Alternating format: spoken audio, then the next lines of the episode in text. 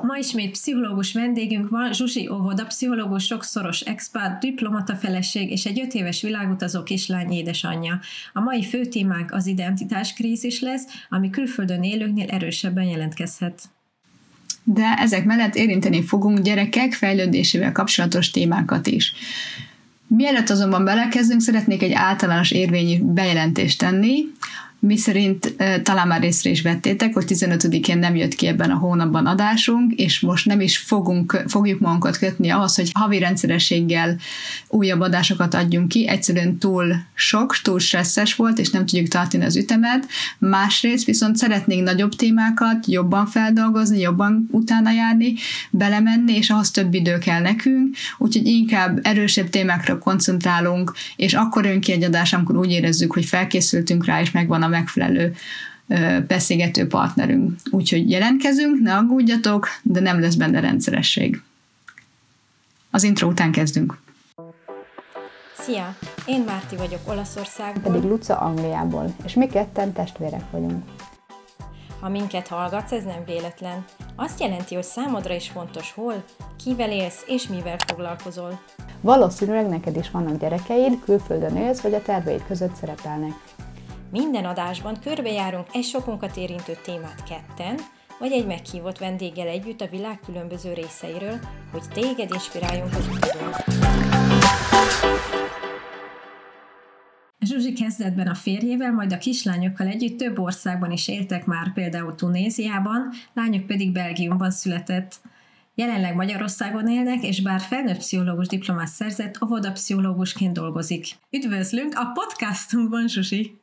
Köszönöm szépen, sziasztok, üdvözlök minden, amit.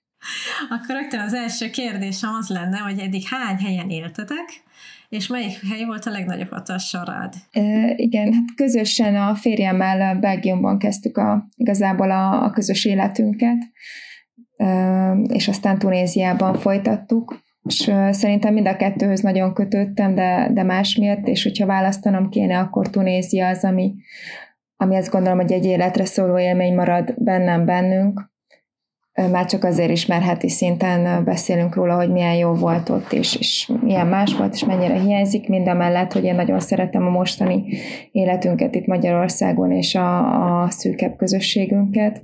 Mi az, ami Tunéziában ennyire megfogott, ami miatt visszavágytok?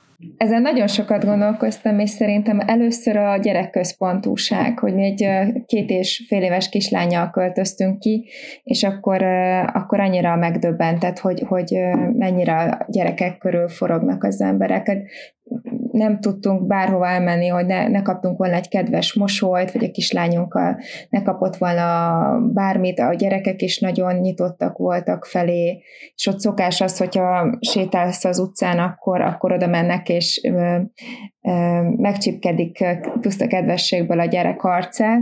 Ez így COVID, COVID után, meg kör, ö, körül az nem volt annyira buli, de, de így hezitáltam, hogy most ezt így vissza lehet utasítani, vagy visszautasítsam, vagy ezt a gesztus, de aztán úgy döntöttünk, hogy, hogy, hogy ennyi belefér, és és a kislányod ezt értékelte, vagy mert egy az én filmet nézve, ők biztos, hogy kifutottak volna a világból, hogyha ilyen történik. igen, tehát hogyha őt zavarta volna, akkor biztos, hogy engem is zavart volna, de mivel őt sütkérezettebben, uh-huh. ezért, ezért ez, ez engem is így mindig feldobott, hogy milyen jó itt lennünk, hiszen ő ezt nagyon élvezte. Persze egy olyan gyerek, aki ezt nem élvezi, mert ha nem minden gyerek szereti, hogy ha, ha idegenek vagy bárki hozzáér, akkor az egy másik dolog, de ő, ő tényleg sütkérezettebben. Uh-huh. És akkor ez, én azt gondoltam, hogy még az időjárás, vagy a környezeti adottságok. Hát igen, azt is lehetne mondani, hogy igen, ez mind lehetne, hogy a tenger, a környezet, hogy a, a történelmi emlékek, amik gyönyörűen megmaradtak, de, de inkább ez, ez a fajta mentalitás, vagy az, hogy ott mindent el lehetett intézni, tényleg. Tehát, hogy annyira nem voltak meg a szabályok, hogy, hogy valahogy mindig volt egy, egy kis kapu, ahogy el lehetett intézni a, a, a dolgokat, hogy mindenki, mindenkinek jó legyen, és minden, mindenki jól járjon. Vagy az, az hogy a, mennyire fontos a tisztelet és a mosoly. Nagyon büszke nép, és hogyha ha, ha ők megadják a tiszteletet, és ezt is várják cserébe, viszont hogyha valaki ezt, ezt nem viszonozza, akkor, akkor onnantól fogva veszettű, veszettű ügy, és azt gondolom, hogyha ebbe a kultúrába valaki barátságokat, vagy, vagy más kapcsolatokat szeretne építeni, akkor ez, ezt nagyon fontos így, így szem előtt tartani. Meg ez a mosolygóság, amit én így, így haza, hazahoznék, vagy hazahoztam, szerintem magunkkal. Miért költöztetek akkor vissza Magyarországra? Mi volt az oka? Ez igen, ez sosem a mi döntésünk, tehát ez nem úgy van, hogy mi eldöntjük, hogy hova szeretnénk menni, és mikor, és meddig, hanem, hanem ez a, az a férjem munkahelyétől. És Belgiumban milyen volt? Hát Belgium az minden szempontból hidegebb és távolságtartó.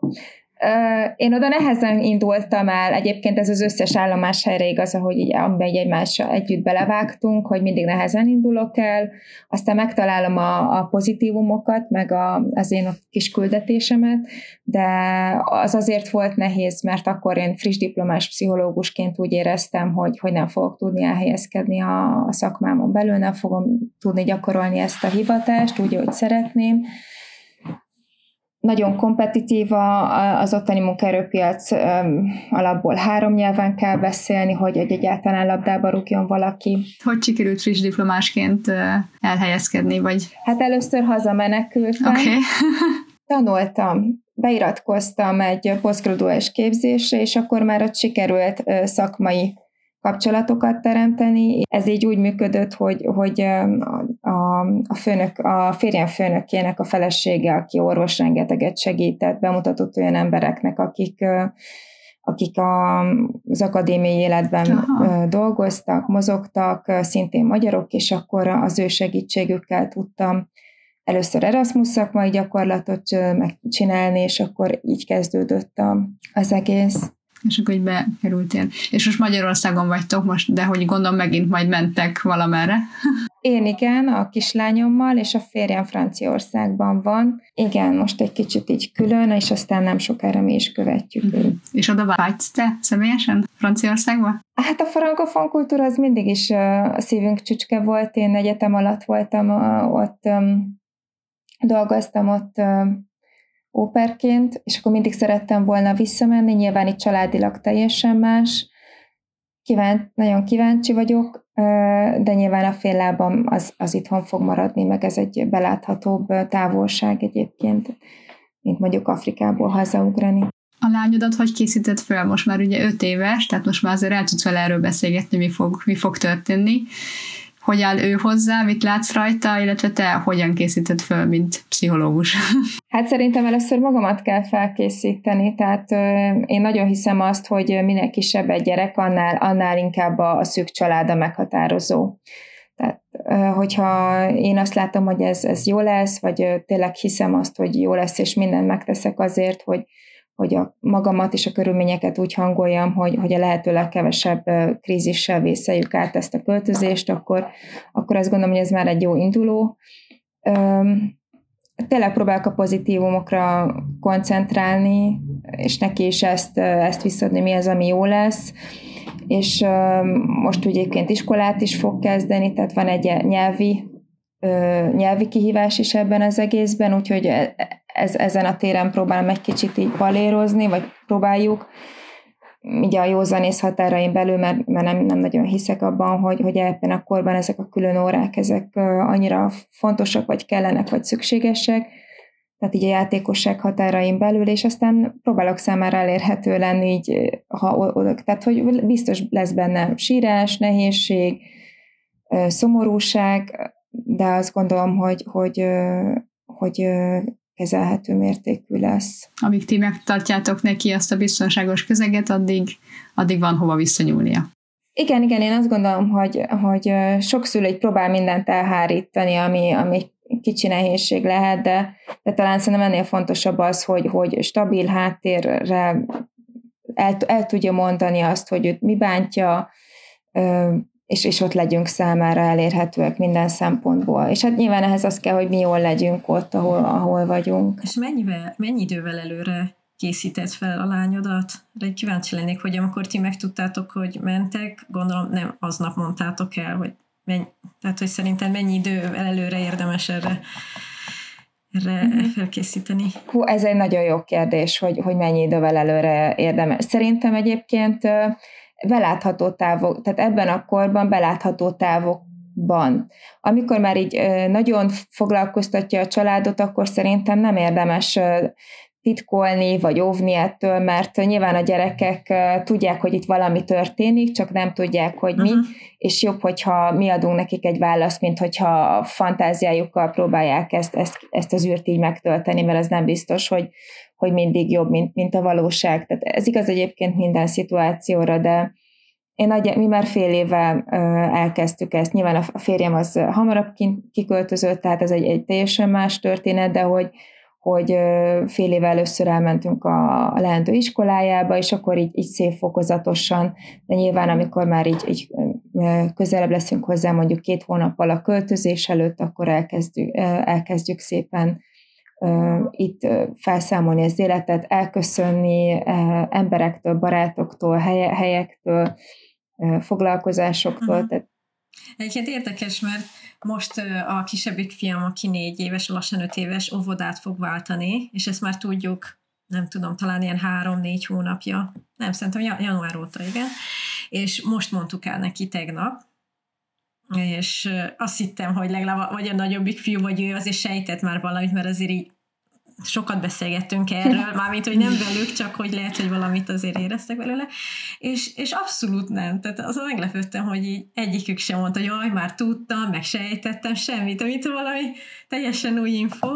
Úgyhogy így örülök neki, mert talán pont jó időben sikerült ezt eltalálni, de szerintem ez nem könnyű, meg talán gyerektől is függ, mert túl előre se jó azóta meg kérdezgi, hogy az mikor lesz, és akkor így nyár után, szóval Uh-huh. Ez ilyen dilemma szerintem sok szülőnél. Egyébként ezzel egyetértek, tehát felesleges információkkal, tehát a gyereknek annyit szükséges tudni, ami az őszintjén meg tud érteni, felesleges információkkal, ha feltétlenül nem kérdezi, nem érdemes terhelni.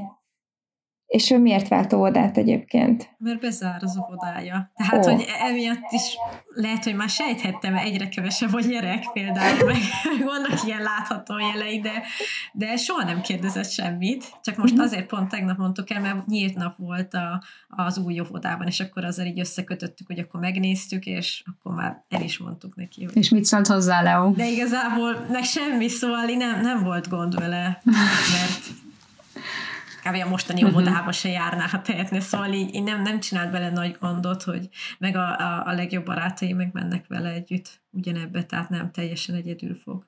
De hát akkor ugye váltani. Te, hogy te is így, tehát ebből te se csinálsz egy nagy problémát, vagy hogy neked Na. is nyugodt a lelked, hogy oké, okay, bezel, mennek vele a barátai. Igen, tehát bennem se volt semmi, talán ez is érezhető volt. Az elején még fel voltunk háborodva, még január-február környékén, hogy be fog zárni, de azóta megtaláltuk a másikat, és ugyanúgy ilyen Waldorf szemléletű, tehát hogy, hogy azóta már lenyugodtunk, és minden rendben lesz, és, és így szerintem ő is ezt érezte, hogy ez így, ez így teljesen rendben van. Igen, szerintem azért, hogy a szülői attitűd az nagyon sokat számít, nagyon hangolja. Igen, hát ezt én nézem a reggeli óvoda bemenetelnél, ugye, hogyha én nem rakom magam össze, akkor, akkor abból sírás bemenetel lesz, hogyha én maga biztosan megyek előre, akkor szépen megy ő is. Igen, ezt én is érezni De akár a tunéziai óvodába szoktatás és az itthoni ö, intézménybe szoktatásnál is. Tehát ott én magam is nagyon izgultam, meg nyilván a nyelv miatt is, hogy akkor most angolul vagy franciául kell kommunikálni, vagy épp ö, kivel mi, és akkor én sem voltam az a magabiztos, meg nyilván Covid volt, épp hogy bedobtuk a gyerekeket a kapun, Uh-huh, uh-huh. És, és azért ez így nehezen indult. Amikor így felvetetted, hogy legyen az identitás kérdés, akkor így rögtön így elkezdtem gondolkozni, hogy vajon mi is az az identitás, mert nem olyan egyértelmű szerintem. Én ezt úgy képzelem, hogy akinek erős az identitás tudata, az, az, az, az tudja, hogy ki ő, tehát tisztában van magával, pozitív az én képe, és, és a szerepeivel is tisztában van. Így és te, te, mint szakszerűen ezt hogy fogalmaznád meg, vagy hogy ezt így jól látom, hogy kb. ez a mhm. identitás? Uh, igen, szerintem ezt így abszolút jól látod, tehát hogy az identitás az azt jelenti, hogy, hogy tudod, hogy nagyjából, hogy ki vagy te, mit szeretnél, milyen értékek mentén hozod meg a döntéseidet, vagy milyen értékek mentén szeretnél élni, merre tartasz. Most nyilván ez nem egy akadémiai definíció, uh-huh. úgyhogy szerintem ezt nagyon jól összefoglaltad, és, és úgy tartják egyébként, hogy ez a, a jelenleg ez, ez most egy ilyen nagyon divatos dolog, ez az önazonosság, az önazonos döntések, az önazonos élet, hogy a, a szerint élünk, viselkedünk, ahogy gondolkodunk és érzünk, és ez a, ez a mentális jólétünk egy, egyik alapvető meghatározója. Szóval ez nagyon fontos, hogy tisztában legyünk az identitásunkkal, ha jól értem.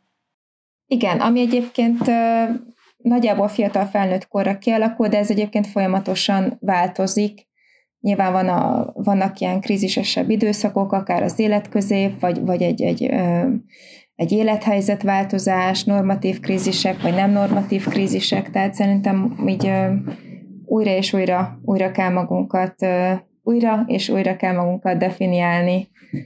Mit jelent az, hogy normatív krízis? Ami egy életszakaszban előjöhet, tehát egy normál életesemény, mondjuk egy házasságkötés, gyermekszületése, ezek mind normatív életesemények, nagyjából mindenkinek az életében ott vannak, és de attól még egy, egy krízis, a, a krízis az egy, egy fejlődés ö, hozhat magával. És leginkább ezek váltják ki egy, mondjuk egy identitásváltást, vagy ez így jól fogalmazom? Tehát, hogy, hogy, hogy valami, van valami, ami megpöccint minket, kívülről vagy belülről, ami miatt azt mondjuk, hogy most ez nem vagyok már önazonos, és találjam meg újra önmagam?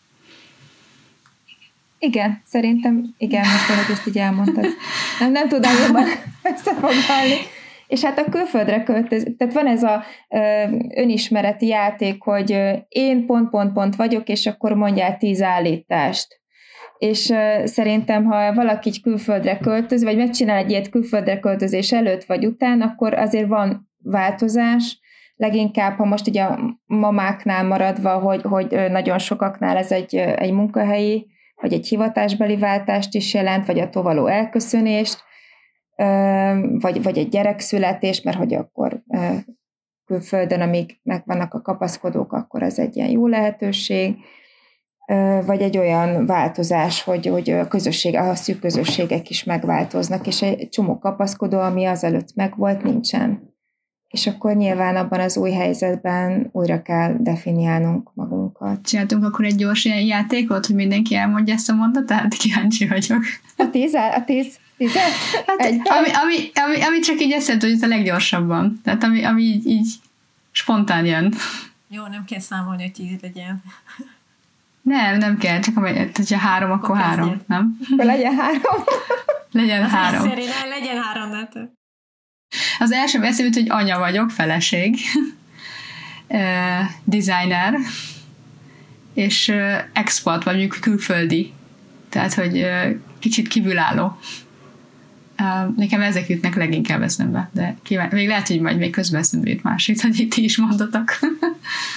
Én nagyon, csak azért, mert nagyon tudok hozzád kapcsolódni, Lucia, tehát nekem is az első az, hogy anyuka vagyok, Nekem ez a főszerepem, a másik az, hogy pszichológus, és a harmadik pedig, a harmadik pedig az, hogy kíváncsi. És hogy érdekes, hogy mondjuk a feleség az nem szerepel benne, de tehát ez is, hogy lebuktam, de ez a három.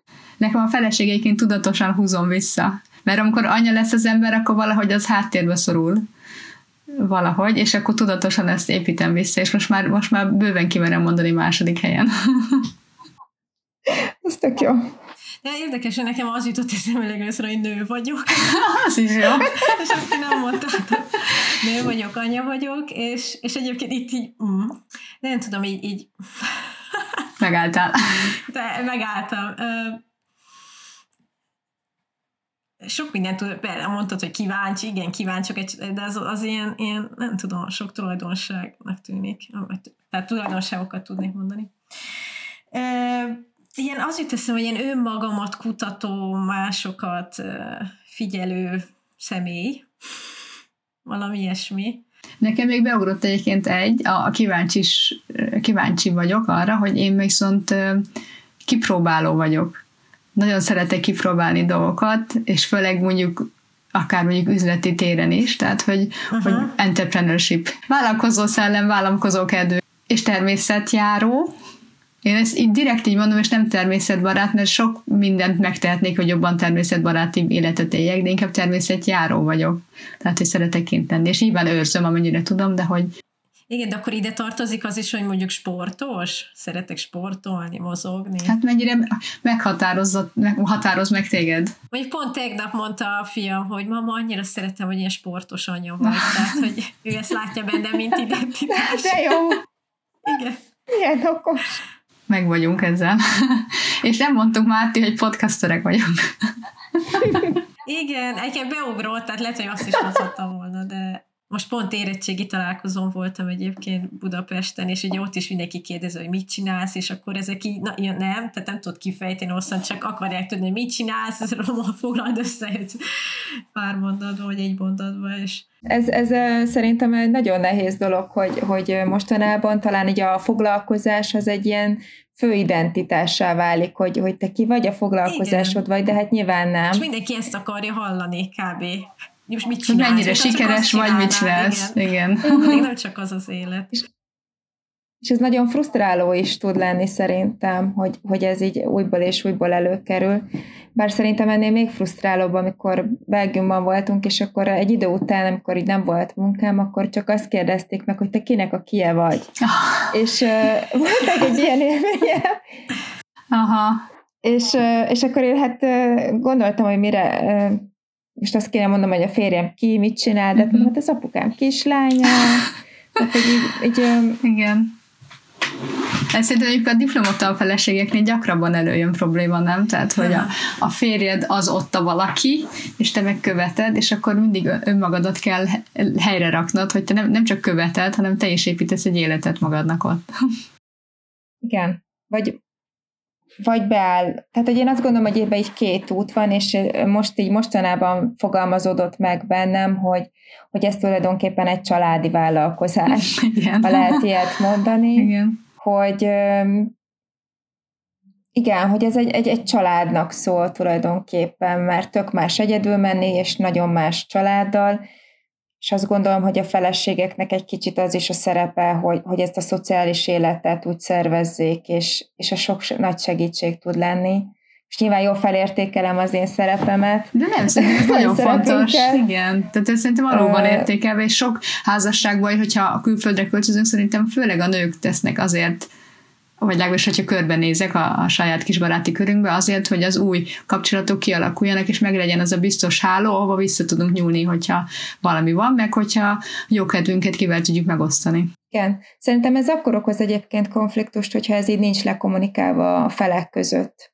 Hogy jó, akkor most ö, neked erre és erre az időszakra ez a fő projekted, nekem az, hogy dolgozzak, stb. stb. Tehát, hogy, hogyha ezek így le vannak kommunikálva, és mindenkinek jó, akkor jó, ha nem, akkor viszont szerintem okozhat bonyodalmat. Meg nehéz, hogyha a feleség nem annyira ö, extrovertált, hogy könnyen csinálja ezt, hanem neki ez eszméletlen erőfeszítés, és akkor, ö, akkor nehezebb, ugye?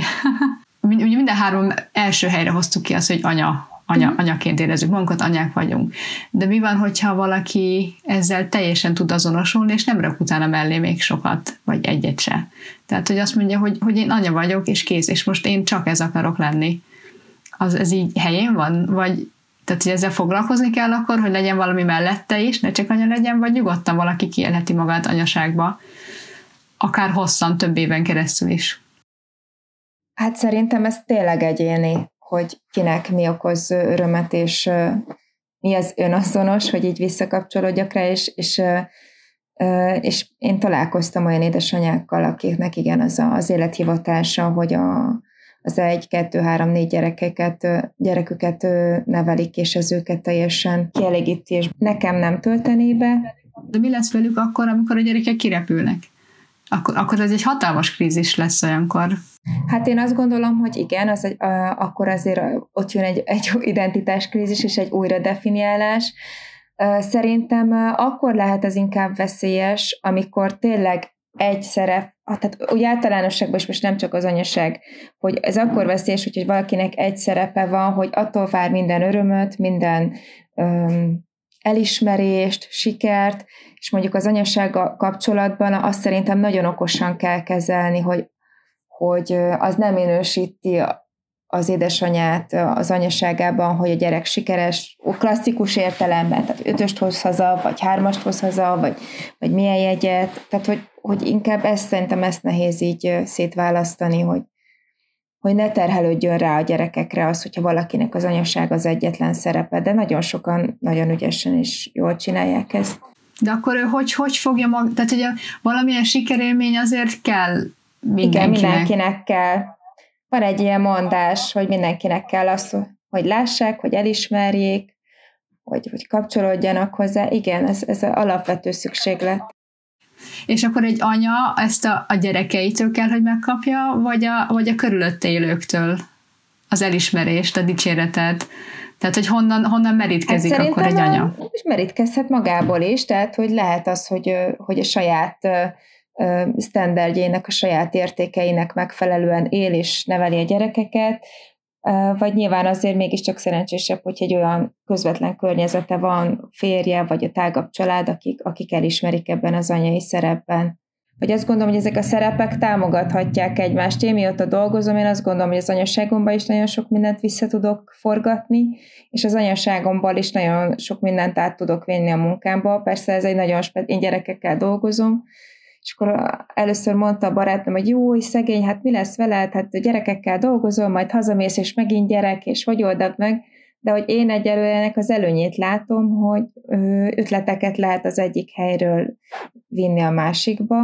Hát igen, mert hogyha kutatsz valami, valami iránt, akkor azt felhasználhatod a munkádba, meg a, a gyereket körül is. Még hogyha mondjuk én valamiben kutatok, ami nekem ugye nem egy gyerek témáim vannak, akkor el kell döntenem, hogy melyikbe rakom az időt, hogy ebbe az irányba olvasok, vagy abba az irányba olvasok utána valaminek. Szóval én is látom az előnyét, hogyha összekapcsolódik a, az anyaság és a munkád. Szerintem ilyen priorit- prioritási sorrend az mindig van valahogy, csak lehet, hogy ez így dinamikusan változik az idő, idővel, hogy lehet, hogy egyik évben így, a másik évben, a, és nyilván az is az sem mindegy, hogy a gyerekeknek éppen milyen életperiódusa van, akár egy iskolaváltás, vagy testvérszületés.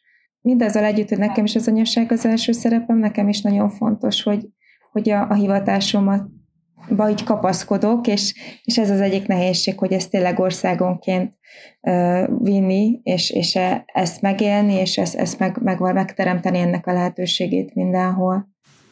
Ráadásul a pszichológia az azért nagyon országfüggő, nem, hogy hol, hogy alkalmazzák. Tehát, hogy például, ahogy látom, hogy Magyarországon sokkal több, többet foglalkozunk például a generációs problémákkal.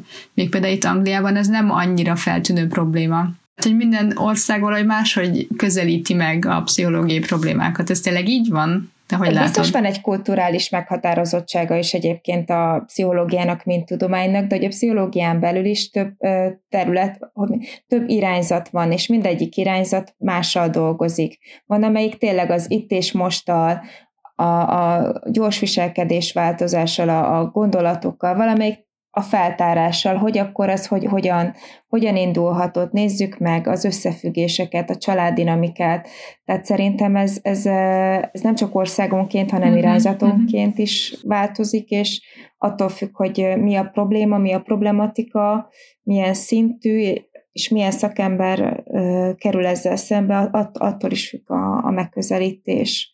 Én például nagyon szeretek rendszer szemléletben dolgozni a gyerekekkel, el se tudnám képzelni, hogy hogy a szűk családdal együtt ne, ne, nézzem, ne nézzem rá, ne nézzek rá. Hát olyan picik, hogy nagyon meghatározom még, hogy, hogy hol töltik az időket, kivel, milyen kapcsolatban. I- igen, abszolút. Tehát nem is lehet szerint névleges, hanem így valós együttműködése nélkül dolgozni ebben a korban. Ha ugye az előbb beszéltünk arról, hogy az anyaság mennyire meghatároz minket, mint anyákat, valószínűleg a legtöbbünket és hogy, hogy külföldön élők vagyunk, hogy mennyire határoz meg minket az, hogy, hogy egy másik országban élünk. Ugye az identitás az eléggé hozzátartozik, hogy honnan jövünk, mi a múltunk, milyen nyelvet beszélünk, és hogy ha ez ugye változik, főleg mondjuk a gyakran, mint például a te életed, vagy a ti életetekben, akkor ez hogy hathat egy gyerekre, aki mondjuk mint hogy a fiam is egyszer elmondta, hogy én Németországban születtem, magyar vagyok, de Angliában élek tehát, hogy ez azért elég nehéz meghatározni, hogy... Hát szerintem nagyon is jól tudja, hogy ő kicsoda, és nagyon színes életútja van. és még milyen hosszú lesz később, és még értem itt, meg itt. Hogy ez akkor, hogy, hogy így tudja magát ezzel azonosítani, vagy ezzel foglalkozni kell, hogy most nem tudja, hogy kicsoda. Szerintem a folytonosságra kell törekedni, hogy mi az, ami, ami tehát, hogy mindenben van egy folytonosság, nem? És hogy itt a költözések kapcsán is mindig azt szoktam mondani, hogy, hogy próbálják meg definiálni azt, hogy mi az, ami otthon, otthonosságérzést ad, mi az a három dolog, ami kell ahhoz, hogy bárhova menjél, otthon érezd magad. És szerintem ez tényleg mindenkinek más és más. Nagyon sokan egyébként ezt a biztonságos otthoni környezetet mondják, hiszen ez egy alapvető szükséglet, de, de ugyanúgy a család, vagy, vagy, vagy a hivatásnak a gyakorlása, tehát sok-sok minden. De hogyha valaki ezt így tudja, vagy, vagy meg tudja mondani nagyjából három-négy dolog, hogy mi az az a fő érték, ami engem meghatároz, akkor azt gondolom, hogy bárhol a világon, vagy akár hány országot átszelve egy koherens személyiség, mert, mert tudja, hogy, hogy honnan jön, merre tart, mit szeretne, és akár egy gyerek is. Egyébként ezen a kérdésen nagyon sokat gondolkoztam, hogy mi kell ahhoz egy, egy, egy kisgyereknek, hogy ezt így jól át, át tudja vészelni, és tényleg, ahogy előbb mondtam, hogy minél kisebb, annál inkább a szűk családnak a, a stabilitása, hogy egy költözés azért meg tudja zilálni a családot, de ne, nem a önmagát, tehát az, a gyerekeket nem önmagában a költözés zilálja meg, hanem az, hogy a, a szülőknek egy kicsit máshol van a figyelme, még ők, ők megtalálják magukat, a helyüket, tehát hogyha, hogyha magunkért tudunk tenni, vagy, vagy csak vagy bels, vagy mentálisan, vagy azzal, hogy, hogy megteremtjük azokat a feltételeket, teremtünk magunk köré egy kis kört, megkeressük az embereinket, akikkel tudunk találkozni, hogy az ottani elfoglal, elfoglaltságunkat, akkor, akkor másokat tettünk szerintem a, a gyermekünkért is. Ha mi stabil pont vagyunk, gyökeret teresztünk, nekik is könnyebb. Aztán az egy másik kérdés, amikor bekerülnek a, az intézménybe, és ott a, mennyire könnyen illeszkednek be. Nyilván minél nagyobb egy gyermek, annál fontosabb a nyelvnek a szerepe, de ez is annyira más, mert ha belegondolok, itt Magyarországon is 25 gyerekből 25 féleképpen illeszkednek be a közösségbe, 25 féleképpen vannak jelen abban, és azt gondolom, hogy tényleg minél kisebb a gyermek, annál inkább meghatározó a szülőknek a, hozzáállása, az érzése, a szorongása, tehát a szülői szorongás azért az nagyon ki tud vetülni a, a, a gyermekekre. De nyilván egy, egy szorongó szülőnek, ha azt mondod, hogy ne szorongj, hát ezzel csak olajat öntöttél a tűzre, és az ilyen kedves dolog, amikor hát, hát ne izgulj, hát ez annyira egyszerű, tehát szerintem ez, ez még inkább elveszi a szorongó szülőnek a kompetenciáját, és, és az, az inkább generálja a problémát. Igen, abszolút, egy csomószor olvasni, hogy azt a szülőnek azt tanácsolják beszoktatásnál, hát, de hát te, te szorongsz, ezért nem akar beszokni. Ez annyira rosszul esett szerintem egy szülőnek, hogy ez, ez, ez nem segítő hozzáállás. Igen, szerintem azt kell megnézni, hogy, hogy mik azok a, a pontok, amiktől fél egy szülő, és azokat jól átbeszélni, hogy mi, mi van e mögött, vagy vele, neki milyen volt ez, ő hogy szokott be, milyen volt az első közösségén, mitől fél a leginkább, és valahogy ez, a, ez az önbizalom, amit így, így anyaként vagy szülőként olyan könnyű elvenni magunktól, egymástól, hogy szerintem ez, ez nagyon fontos, hogy, hogy abban bízni, hogy bármi lesz, én megtartom magam érzelmileg, és meg tudom tartani a gyermekemet is. Tehát, hogy, hogy szerintem ott kezdődik, amikor valaki bepánikol, és ő, ő magát sem tudja érzelmileg tartani, meg, megnyugtatni, akkor, akkor onnan már a, a gyermeket uh-huh. is még nehezebb. Egyébként ezen a múlt héten gondolkoztam ezen a témán, mert mi hazamentünk Magyarországra, és a nagyobbik fia konkrétan mondta, hogy hát ő így maradna itt, tehát hogy itt maradjunk, éljünk itt, de hogy sosem éltünk Magyarországon, tehát ő Olaszországban született, ő úgy tűnik, mintha inkább olasz lenne, tehát az anyanyelve az inkább olasz, tehát olaszul folyékonyan beszél, magyarul mm. kicsit szegényesebb a szókincse, de azért tud magyarul is, és, és így konkrétan így, nem mondom, hát nem hiányozna valami ez Olaszországban, és így nem. Tehát hogy azért is így elgondolkoztam, hogy Lucával mi beszéltünk meg, meg régi több más vendégekkel is, hogy, hogy hát minél nagyobb a gyerek, ugye már iskolába jár, nehéz elszakítani a barátaitól, mert akkor már csak ragaszkodik hozzájuk, és hát ő már másodikos, tehát vannak barátai, de így konkrétan egyik sem hiányzott neki. De jó, nem az a fajta, vagy nem tudom, lehet ezt így mondani, de, de hogy így, így akkor elgondolkoztam, hogy igazából ő ugyanannyira érz, érzi magát olasznak is, meg magyarnak is, vagy hogy ez így nem ragaszkodik, hogy most akkor ő olasz, és akkor Olaszországban kell élnie. Hogy érdekes, hogy milyen könnyen tudna így váltani, és gondolom azért is, mert tehát, hogy kik veszik körül, amit mondasz. Tehát, hogy ugye azért én, ha nem lennék ott, akkor azért nem maradna ott szívesen, de ugye a, a nagyszülők, meg az a kis mikrokörnyezet, az neki így, így elegendő, hogy, hogy így otthonosan érezze magát. Igen. Igen, ez a rugalmasság, ne rugalmas gyerek ezek szerint nagyon Hát ezt nem mondanám egyébként róla. Tehát nem, abszolút nem rugalmas. Nem, Diego nagyon nem rugalmas, hanem éppen az, hogy valami ott annyira megtetszett neki, a nagy kert egyébként, meg a kertészkedés, hogy így de vajon, de vajon Márti, vajon fél év múlva is azt mondaná, hogy oké, okay, még mindig maradjunk itt? Érted? Ez, ez lenne a kérdés. Igen, én meg mondtam, hogy ha itt élnék, akkor meg Olaszországba vágynálak, az lenne a hú, de jó, megyünk Olaszországba, de így nem adott teljesen Igen, igazat próbálni. nekem. De érdekes, hogy mikor lesz az az idő, hogy azt mondja, hogy hát a barátaim miatt már nem költöznék, mert nálam még ez nincsen. Most lesz nyolc éves. Uh-huh. Hát igen, és ahogy mondtad, ahogy idősödik, annál inkább átkerül a, a társak fele a viszonyítás, a szoci, mert most még ti hát- vagytok igazából neki a szociális közege, a családja. Igen, a legfőbb, igen, hiába vannak barátai, de úgy látszik, még nem olyan fontosak. Van a pszichológiában ez az ökológiai modell, és ez a beilleszkedésnél is szerintem nagyon fontos, hogy, hogy egy gyereknek a jóléttér, meg a fejlődésért ugye több, több közösség, nem csak az anya, a szűk család, hanem a sok közösség, az iskola, a gyerekorvosi, mind-mind felelősek, és, és azt gondolom, hogyha ezeket így, így szem előtt tartjuk, akár hogyha jó dolog van, vagy akár kicsit nehezebb időszak, akkor, hogy így, így e, ebbe egy támaszt keresni, vagy ilyen erőforrásokat, hogy jó, hát nem csak én vagyok, ott van az apukája, a családja, vagy teremthetünk új kapcsolatokat, vagy, vagy új intézményeket, szakkörre beiratkozhat, vagy hobbit, és hogy, hogy ezek mind ilyen védőhálók a gyerek körül, bárhol. Aki benne van egy identitás krízisben, szerinted mindig tudja, hogy benne van? Tehát ez így egyértelmű számára? Szerintem nem feltétlenül tudja, vagy tudjuk, hogy, hogy ez egy identitás krízis, vagy így ezt így megmond, megfogalmazni, bár sokszor az a benyomásom, hogy így a, az érzelmeket csak feltétlenül tudjuk így le, lekövetni magunkon, hogy akkor én most stresszelek, de hogy tulajdonképpen én most szomorú vagyok, vagy félek, vagy dühös vagyok, tehát hogy szerintem ezt úgy ablak nehéz definiálni, mi lehet a kapaszkodó, hogyha valaki nem nagyon tudja, de hogy, hogy honnan lehet rájönni, hogy ez egy identitáskrízis? Hát szerintem, hogyha nem tudod, hogy, hogy merre tartasz pontosan, vagy mi az a dolog, amiért te most fölkelsz nap, mint nap, akkor szerintem az, az beszédes, de szerintem ez annyira tud fájni, meg így pörgeti az embert, hogy, hogy igen, hát nekem ugye a munkámmal kapcsolatban volt, vagy szinte valamilyen szinten folyamatosan jelen volt szerintem az életemben. Tehát ha arra gondolok, akkor így gimis korom óta így folyamatosan ez így ott van, hogy, hogy igazából mit is akarok.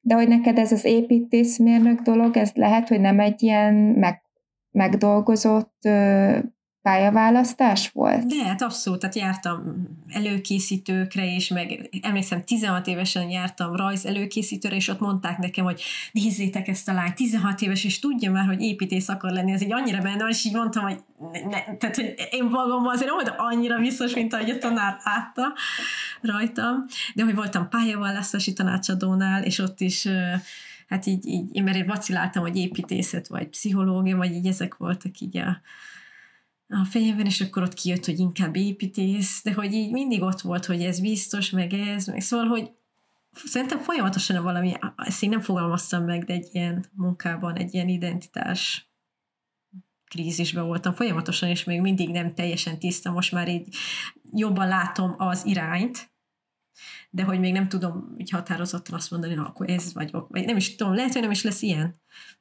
Lehet, hogy ilyen úton, úton levő ember vagyok.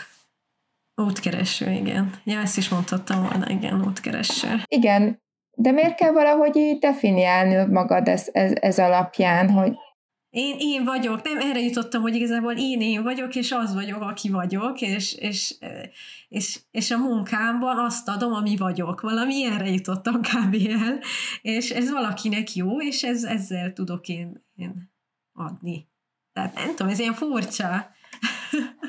De lehetsz te mindkettő, nem? Igen, persze.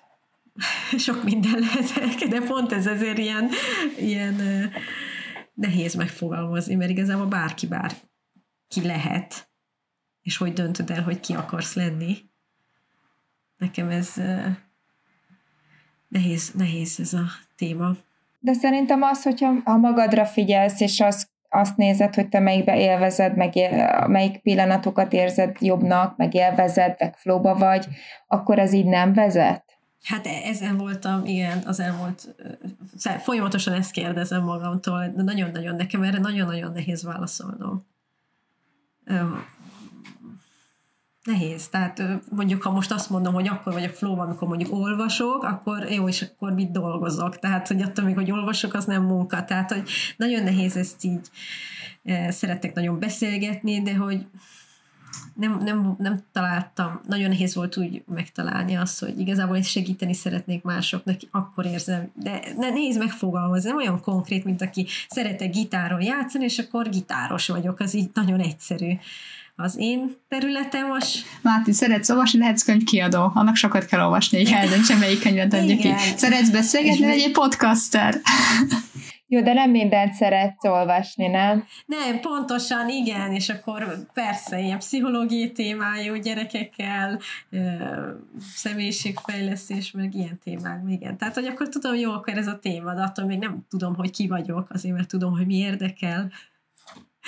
Mint magadnak nem engednéd ezt meg, hogy tehát, hogy szerintem azt érdemes lenne átgondolnod, hogyha te szereted, meg szeretnéd csinálni, hogy akkor miért nem csinálod, vagy vársz valamire, hogy akkor azt mondja, hogy jó, akkor te most már kocs vagy, most már csinálhatod? Igen. Egyébként nagyon érdekes, mert pont Budapesten voltam egy, egy Teta Healingen, most nem muszáj benne hagyni, és ugyanezt mondta, mint te. ugyanezt mondta, és akkor ott arra jutottak, hogy igen, ott engedélyt adtam magamnak, mert hogy igazából ott erre jutottunk, hogy mintha nem adnék engedélyt magamnak. Igen. Meg hogy ezt így gyakorolni kell, tehát hogy, hogy ezt egyszer nekem valaki mondta, ez nem az én gondolatom, hogy pszichológusként nem úgy van, hogy fölmentél a hegyre, aztán ott vagy, hanem hogy ez egy ilyen folyamat, és hogy nyugodtan gyakorolhatod te ezt a, a, a coachingot, és, és, és ha te ezt élvezed, akkor, akkor lesznek sikereid, és csináld. Igen, lehet, hogy valószínűleg sokkal egyszerűbb, mint ami az én fejemben, csak valamiért az én fejem ez ilyen, ilyen valami oda kapcsolódott hozzá, hogy ez így probléma. És hogy ezt nagyjából most kibogosszuk, hogy ez most már nem annyira érzem problémának, igen. Tehát nem egy társadalmi ilyen, hogy mondják ezt, ostorzás, ez a pszichológiában is van, hogy te még nem vagy klinikus, te még nem vagy ez, az, mi nem vagy, de hát közben gyakorolni kéne, fejlődni kéne, és ezt csak úgy lehet csinálni, hogy ha, ha, ha gyakorlod, ha, igen, hogy most sem mondod még ki, hogy, hogy coaching, coach vagy, nem akarod kimondani, mert még nincs meg a, a, a tanulmányod, nincs befejező, még nem gyakoroltad, még nem kaptál pénzt érte senkitől, még nincs kliensed, de attól még lehetsz, attól még lehetsz az. Tehát mondjuk Pont ez, pont ez, ez, ez ami, igen. Érted, egy artist például, mondjuk aki egy, egy művész, az, az kimondja maga, hogy művész, még akkor is, amikor igazából még semmilyen mondjuk így, így külső sikere nincs. Ő művész, kész. Te kimondhatod magadról, hogy coach vagy. Igen, pontosan. Még, még nem értél oda, hogy nem, nem vagy még olyan jó, mint ami szeretnél, az egy másik dolog. Igen, igen. Igen, most már ezt így elfogadom, és... Nekem és, még a korai zárás jutott eszembe, hogy van a korai, meg a késői zárás, és lehet, hogy te korán, akár a tanár, vagy te korán zártad le ezt a mi vagy, ki, ki szeretnék ilyen lenni kérdés, hogy most akkor építész, vagy pszichológus, Egyébként szerintem ez olyan nagy luxus valahol, nyilván nem egyszerű, hogy, hogy ez az önmegvalósítás, ez a Maslow piramis csúcsa, megélni ezt a teljes életet, de valahol akkor a luxus számomra, hogy, hogy ezekkel a dolgokkal foglalkozhatunk, és mondjuk nem azzal, hogy, hogy miből fizetjük a, a, a villanyszámlát, vagy, vagy hogy lesz a holnap, Egyetértek, amúgy az érettségi találkozón is kb. ezt mondtam, jó, mert úgy néztek rám, hogy jó kócsnak készülök, meg ilyenek, mondom, jó, oké, me, valaki hozzá is tette, jó, megteheted, tehát mondom, igen, igazából igen, szóval, szóval hogy ők meg, mit tudom, bejárnak egy munkára, és igazából lehet, hogy nem élvezik, hát igen, luxus probléma olyan szinten. Én ezekkel a minősítő kommentekkel nem foglalkoznék, mert szerintem ami, aki minősít, meg ami, ami minősítő, az már eleve nem lehet jó semmilyen kapcsolatban. De valamit elértem, most mindegy, hogy hogy az hogy, párkapcsolat által, vagy milyen módon, de valahogy te, te én értem el, nem? Tehát, hogy azért valami ezt én értem el, hát, hogy... De nem, nem azért érted el, mert a, a férjed keres, hát te foglalkoztál hát, gyerekekkel, stb. Tehát az, hogy most ide jutottatok, az, az egy hát csapatmunka. Igen, igen. Hát csinálhatják utánad. Tehát, hogy ehhez kell egyfajta bátorság, nem? Hogy, hogy azt mond... Hát pontosan, tehát, hogy igen, tehát hogy ez nem úgy volt, hogy akkor jó, hát most akkor de, de jó szó. Most lehet, hogy nem tudom, hallgatják az osztálytársaid, mert ilyen podcastja, de... De, de egyébként ezt is ilyen poénosan mondták, és az egy valaki, tehát, hogy nem ilyen. Ja. Sem biztos, hogy úgy gondoltam, nem tudom. Egy picit még ide visszakanyarodnék, hogy, hogy ez mindenki csak azt látja, hogy most éppen milyen jó neked, de nem biztos, hogy mindenki beköltözött volna friss diplomásan egy külföldi család párjának a szüleihez, tehát ez nem biztos, hogy mindenki megtette volna. tehát, hogy érted? Tehát vannak dolgok, amit megtettél ahhoz, hogy eljuss ide, és ez nem csak Igen. az, hogy a férjed jól keres most. Jó, ez is ez, ez, ez sokkal több. Szóval mihez képest? Nem. Hát jó, mihez képest? Hát jó, valakinek háborúba kellett elmenekülni, hogy ahhoz viszonyítjuk, akkor persze, de, de most egy átlag élethez viszonyítva.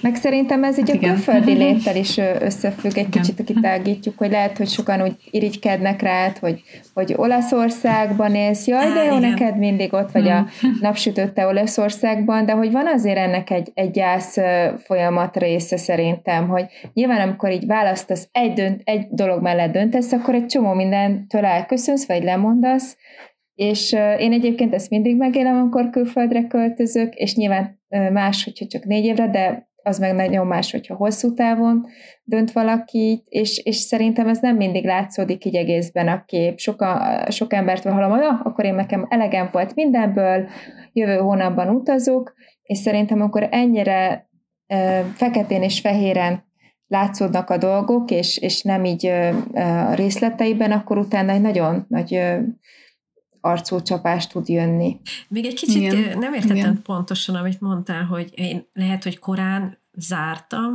Van ez a korai és a késői zárás, hogy a kora, amikor korán korán ugye a serdülőkor, fiatal felnőtt korban van ez a a nagy, nagy vonalakban az identitás kialakulása, és hogy ugye amikor ugye párt választ az ember, vagy hivatást választ, és akkor lehet, hogy te túl korán azt mondtad, hogy 16 évesen már csináltad ezt a, a felvételi procedúrának ezt a felkészülés részét, és lehet, hogy, hogy talán túl korán zárhattál, vagy csak így ez egy, nem tudom, egy feltételezés, hogy ebbe belelöktek, vagy mert hogy ügyes voltál, és kiemeltek, és... és...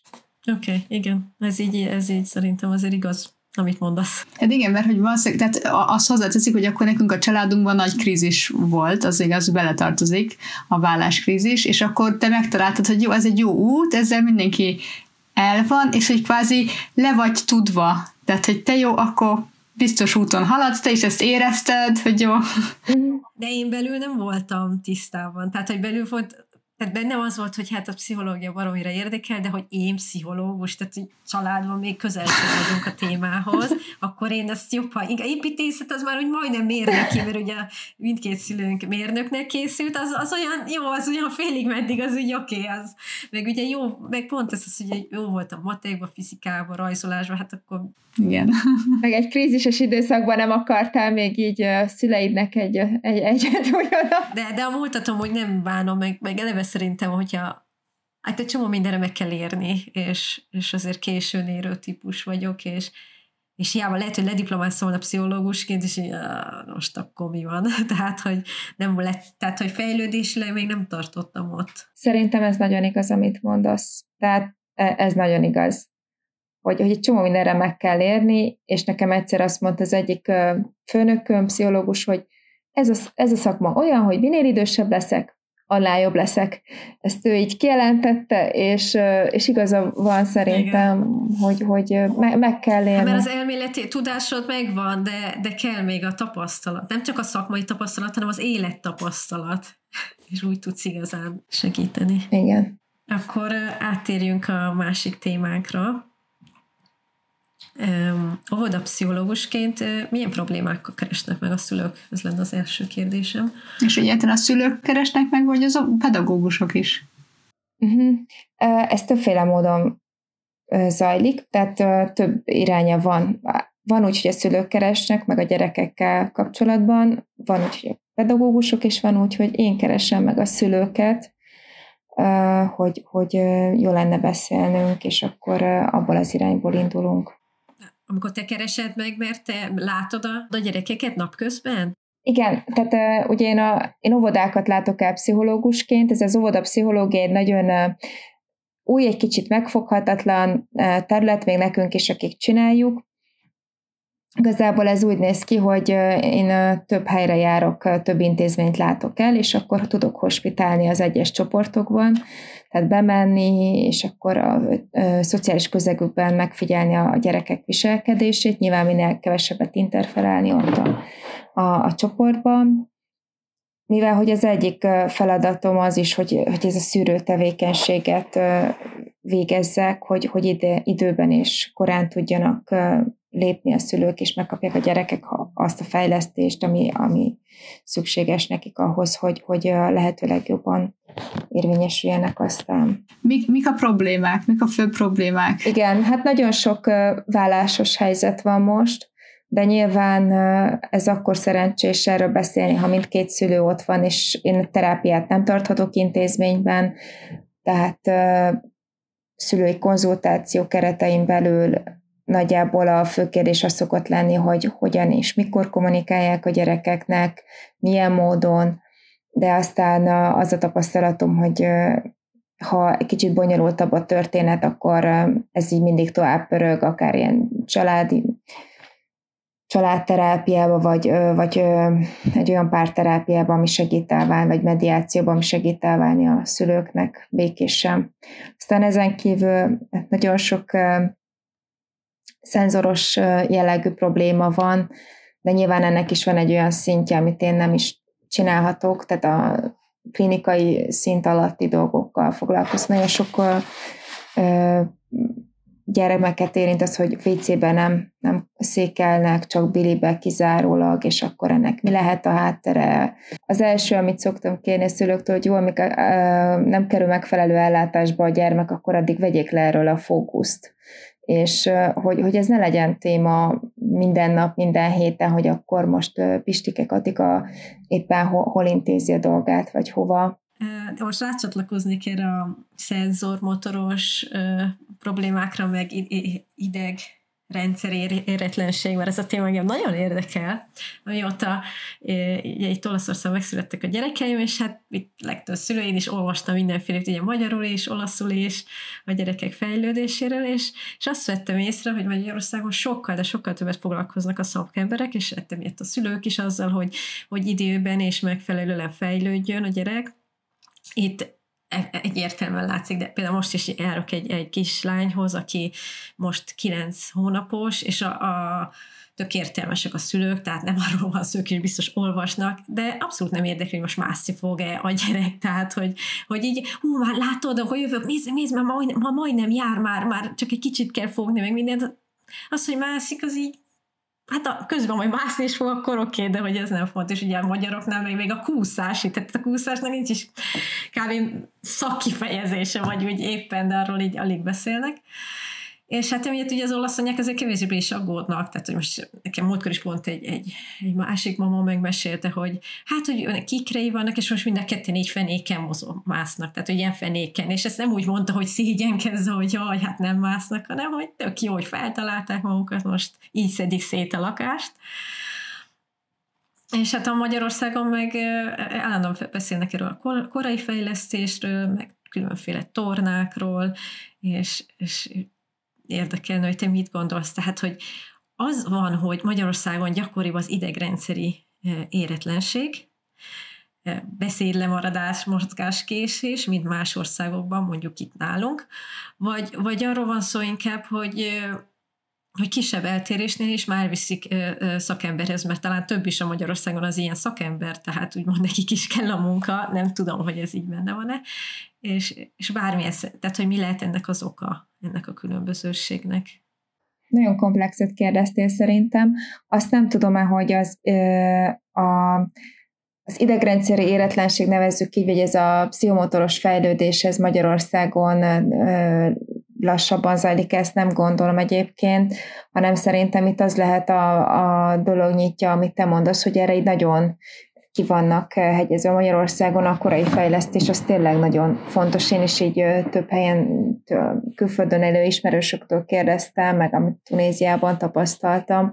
Tehát, hogy van pszichomotoros torna, de hogy ez, ez teljesen más szemléletben, mint ami itthon van, és egyébként nem véletlenül, hogy a magyar konduktorok azok világhíres, tehát ez egy világhíres dolog, és hogy keresik őket külföldön. Tehát szerintem ez tök jó, ez egy hungarikum, hogy, hogy és egyébként meg egy csomó más ilyen, a dévény, a katona módszer, tehát igen. TSM.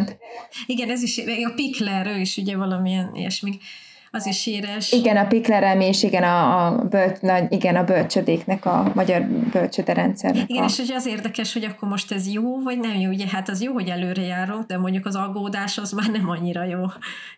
Hát én ezt így kétfele választanám, tehát szerintem az nagyon jó, hogy hogy van arra lehetőség, hogy a gyerekek korán megkapják a, a szükséges fejlesztést, hiszen van egy ilyen szenzitív időszak, ez az első 7-8 év, amikor az idegrendszer nagyon, ez neuro, tehát nagyon plastikus, nagyon könnyen fejleszthető. Tehát, hogy vannak, vannak dolgok, amik egy bizonyos idő után már kevésbé tudnak bemoccanni fejlesztésre, és hogy azért nagyon fontos a korai szűrés.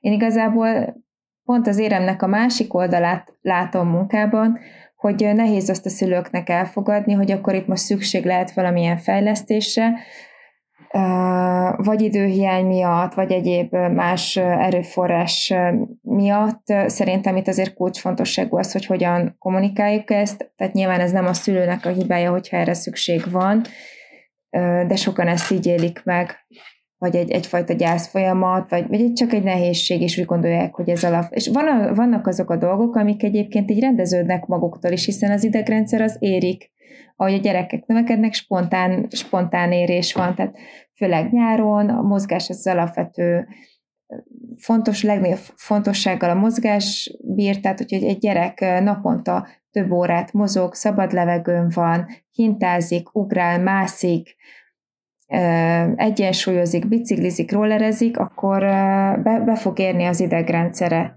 Ha, ha viszont e, inkább azzal van a baj, hogyha mindez nincs meg.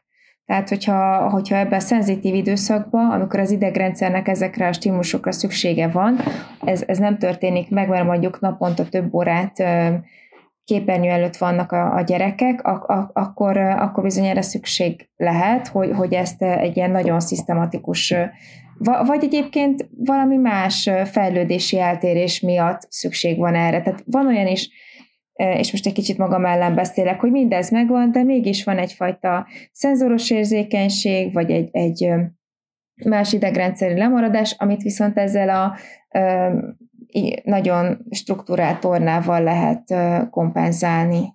Az az érdekes, hogy itt Angliában pedig nem a tornát javasolják, hanem táplálkozás.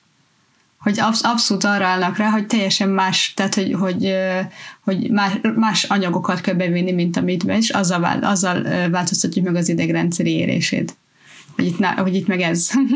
Meggondolom a bérrendszert, és az kihatással van talán arra is. Igen, hát ez a agy, agy gát az a második agyunk.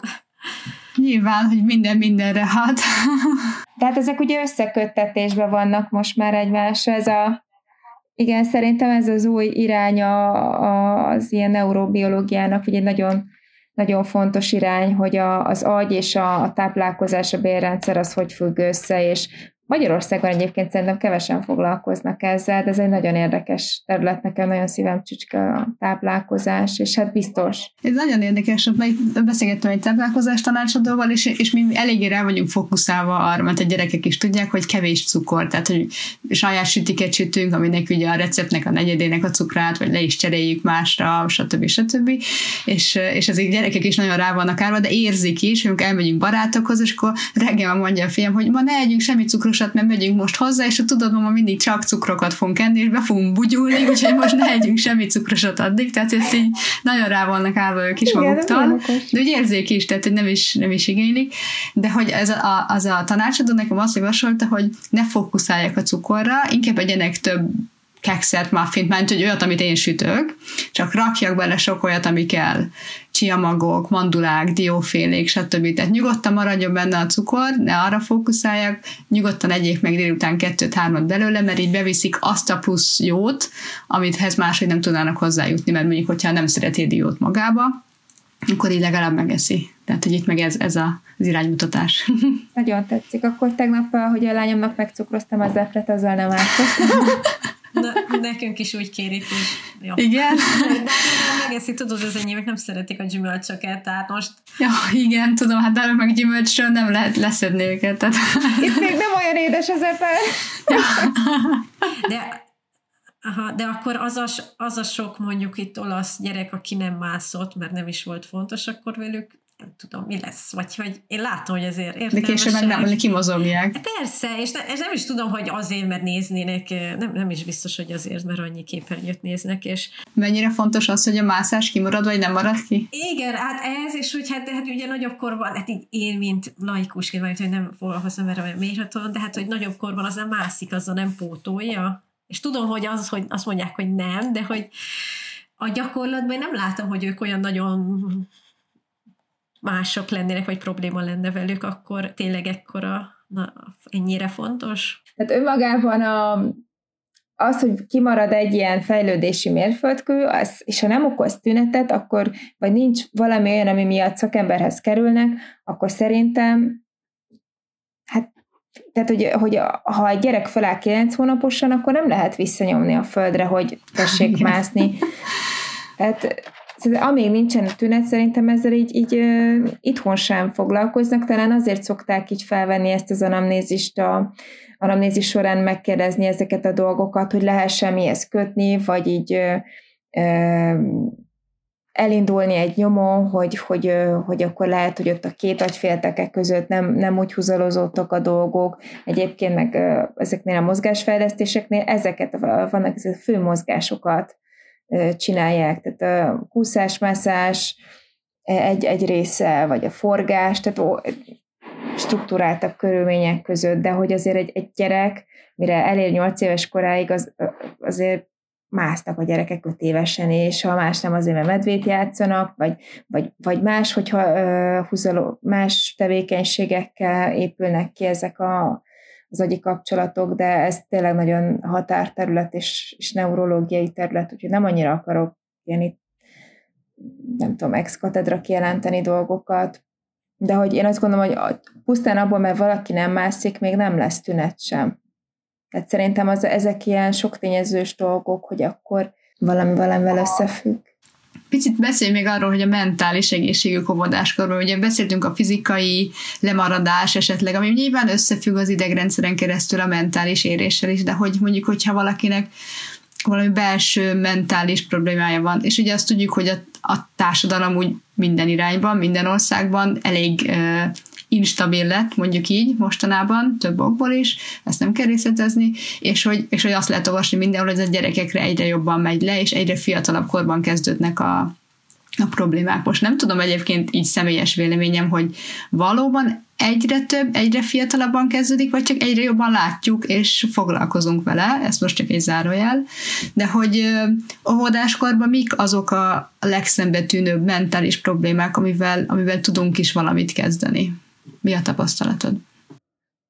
Szerintem jól látod, igen, hogy ez a, a társadalmi nehézségek, meg úgy globális szinten, ami volt az elmúlt pár évben megvan, krízisek ezek így lecsorognak a gyerekek szintjére, és valóban egy csomó mindenek, akárnak az evészavaroknak, nyilván az nem egy óvodai kérdés, de hogy, hogy sokkal korábban kezdődnek egyébként már és nagyobb mértékben, tehát én ezt mindig kérdezem a gyógypedagógus kollégáktól egyébként így az óvodában, akik már jó rég, tehát, jó, tehát a 30 éves tapasztalattal rendelkeznek, vagy tapasztaltabbak, mint én, hogy, hogy olyan nő a száma ezeknek az eseteknek, vagy, vagy, vagy, vagy csak mi vagyunk egy kicsit így figyelmesebbek erre, és azt mondják, hogy igen, mindenképp növekszik. Az iskolapszichológusoknak szintén ez a tapasztalata, mert nekünk minden héten van egy közös megbeszélés, ugye a kerületben. Nagyon sok gyerek falcol, öngyilkossági kísérleteknek a, vagy a száma is növekszik, tehát nincs jó állapotban a, nincsenek jó állapotban mentálisan a gyerekek. Óvodában egyébként ez az érzelmszabályozásnak ugye két vége, vagy vannak ezek a szorongásos korképek, és nyilván ezt még egyszer elmondom, tehát terápiát nem lehet tartani az óvodában, tehát hogyha már ez elér egy bizonyos szintet, akkor nekem tovább kell küldenem ezeket az eseteket, de hogy ez az egy, egyik része, a nagy része a megkereséseknek innen indul, a másik pedig a, dük, a, a másik vége ennek az érzelemszabályozásnak, amikor ez a dükezelés okoz gondot, és, és a szülők azt mondják, hogy, hogy olyan akár a 5-6 évesen is olyan kirohanásai vannak a, a gyerekeknek, ami, amit nem tudnak kezelni és az ugyanaz áll a háttér, mint egy szorongás, de csak más típusú a gyerek, máshogy adja ki a feszültséget, vagy, vagy más áll Összefoglalóan ugyanúgy egy érzelmszabályozási nehézség szerintem szorongás és szorongás mögött is állhat más, meg szerintem ez minden esetben egyedi, hogy, hogy, hogy ezek honnan erednek, de hogy igen, azt szokták mondani, hogy vannak ez az externalizáló, tehát a kifele mutatkozó és az internalizál befele mutatkozó problémák, de tulajdonképpen ez valahol két véglete ugyanannak a, a nehézségnek, hogy a, az érzelmek tehát, hogy, hogy, hogy nem, nem tud feldolgozódni. Mert gondolom olyan is van, hogy, hogy valaki, tehát extrovertált gyerek, és, de szorongó, tehát mert annyira meg akar felelni mondjuk, a, vagy első akar lenni, vagy meg akar felelni az óvónőknek, a felnőtteknek, akkor ez a szorongás egy nagyon kifele mutat. Tehát szerintem szóval sokféle árnyalatot el tudnék képzelni, ugye? Az igen, bizt, igen, tehát annyi félék a, a gyerekek, és szerintem sokszor ezt így el, elfelejtjük. Tehát, hogy azt várjuk tőlük, hogy ők egyformák legyenek, így viselkedjenek, azt mondjuk, hogy A-ból B-be kell menni, akkor menjenek A-ból B-be, de egyébként legyenek kreatívak is, meg, meg legyenek önálló gondolataik. Tehát, hogy én, én sokszor azt látom, hogy nagyon sok elvárás van a gyerekek felé, és és mi magunknak, felnőtteknek kicsit több mindent megengedünk. Tehát mi lehetünk dühösek, megélhetjük, de hát mi fáradtak vagyunk, mi kiabálhatunk, hogy, hogy valahogy ez, ezt így össze kéne hozni, hogy mit várunk magunktól, mit várunk a gyerekektől, és nyilván nekik egy sokkal életlenebb idegrendszerrel kell mindazt megcsinálniuk, amit, amit így elvárunk tőlük. Nyilván kellenek elvárások, meg kellenek szabályok, keretek a gyerekeknek, hogy ne kellenének, csak csak nyilván észszerű, észszerű határokon belül. A harag is lehet olyan, hogy, hogy egy gyerek inkább, tehát ilyen makacsos-szerűen haragos, vagy úgy, úgy dühös, hogy mindenkit leterem, tehát, hogy mindenféle árnyalata van ezeknek. Igen, vagy a, vagy a duzzogás, ami meg sok azt éli, tehát duzzog a gyerek, de közben azt éli meg, hogy ő, ő nem elég, ő valamit elrontott, ő benne csalódtak. Szerintem egyébként a túlteljesítése gondoltál, hogy hogy valaki túl akar teljesíteni, hogy őt elfogadják, meg, meg hogy az, az a túl jó gyerek, van Igen, olyan?